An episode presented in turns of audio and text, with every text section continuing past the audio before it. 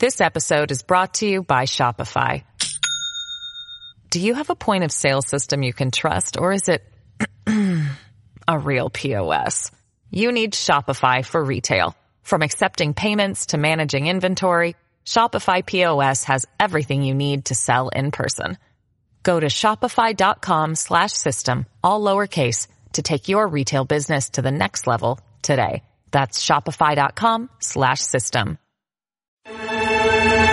You're commuting home with Cats and Cosby. Now here's John Catsimatidis and Rita Cosby on 77 WABC. And joining us now is Fox business expert Charlie Gasparino. Uh, Charlie, great to have you here on Cats and Cosby. John is joining us remotely too as well. Uh, you know, we're talking about the money. Uh, all the money that has been coming into Iran that's fueling Hamas. And I believe also very much behind this attack. Uh, the Wall Street Journal reporting that there's been these meetings going on with Hamas and Iran over the last few weeks leading up to this moment. But they've been making tons of money.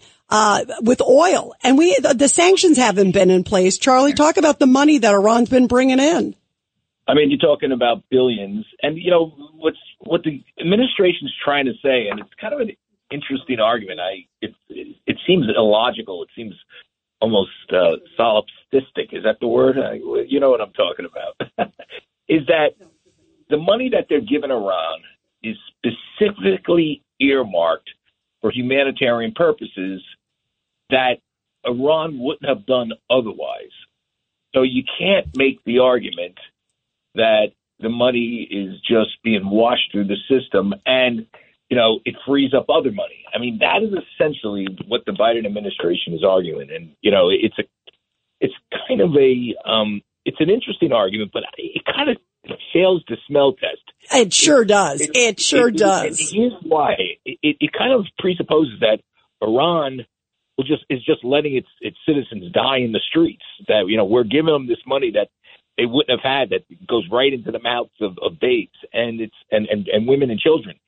And um, you know, I just don't think Iran as a country is doing that. I don't think that they're starving. I don't think that they have like the worst health care in the world. You know, you, you see what I'm saying? I all the money. I, I think I really do think that the Biden administration screwed up on this thing because that money is being used, sloshing around, and it's getting you know, finding its way to to, to, to Hamas. It's it's really quite extraordinary. But but remember, the, the Biden administration argument is, is is fascinating.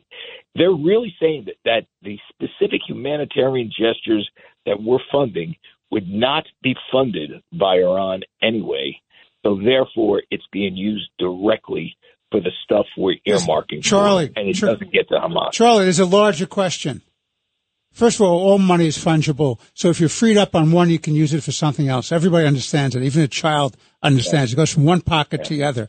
But the real question here is the gutlessness of the Biden administration when they paid $1.2 billion for hostages. So it's put a tag on everybody as a potential hostage. And it fits with the appeasement policy of this administration. Biden had a chance. He addressed the nation, Charlie, a few hours ago. And I'll tell yeah. you, I was outraged. He never called out Iran. The most he said is anybody else who participates, I will give you one word, don't. That, that is, yeah. that is obscene. I mean, there is a, there is an odd, you know, the way they're messaging this is very odd. You know, something else that caught my eye you know, I've been covering this kind of from the corporate side, is two things. If you notice, in the summer of 2020, during the, the race riots, every corporate CEO was out there. Oh, America's horrible. It's a racist nation. We need reparations. I mean, you remember all? I mean, I'm writing a book about corporate wokeness, so I'm reading these statements from David Solomon of Goldman, from Jamie Dimon of J.P. Morgan, from Brian Moynihan. Aren't they? Have you heard anything from them on this? This episode is brought to you by Shopify. Do you have a point of sale system you can trust or is it a real POS? You need Shopify for retail. From accepting payments to managing inventory, Shopify POS has everything you need to sell in person. Go to shopify.com slash system, all lowercase, to take your retail business to the next level today. That's shopify.com slash system.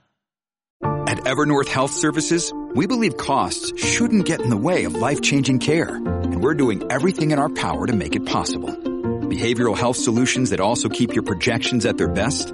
It's possible. Pharmacy benefits that benefit your bottom line? It's possible.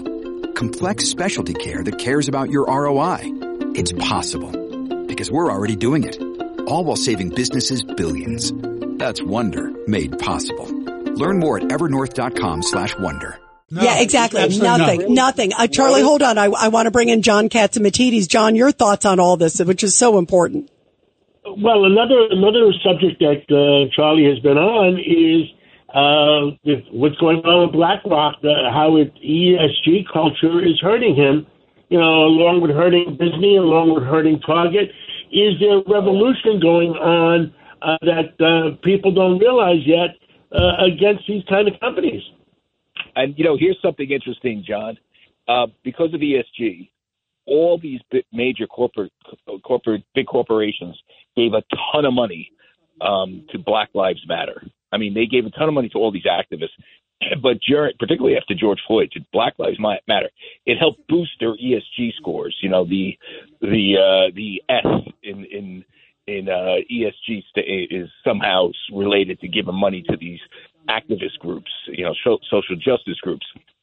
You know what I noticed today? It was on a tweet that one of the Black Lives Matters chapters just openly supported the Palestinians, or excuse me, Hamas today. Uh, I mean, what do you make of that? That's so disgusting.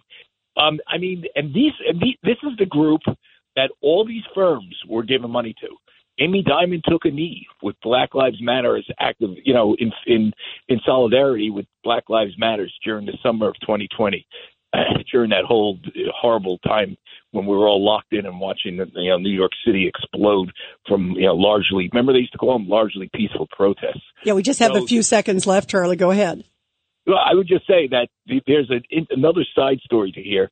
It's the, the corporate response to this, these, these this murdering of innocent children and women, and, and, a, and an unprovoked war where they're silent, and what they were and how they were siding with a leftist interpretation of of our country back. Their in silence is deafening. Yeah, Charlie. their silence agree. is deafening. Charlie Gasparino, thank you very much. Uh, uh, you're right. They need, everybody needs to speak up about these horrible atrocities. It is clear who, what's happening. Uh, and there's no moral equivalency. There shouldn't be any silence.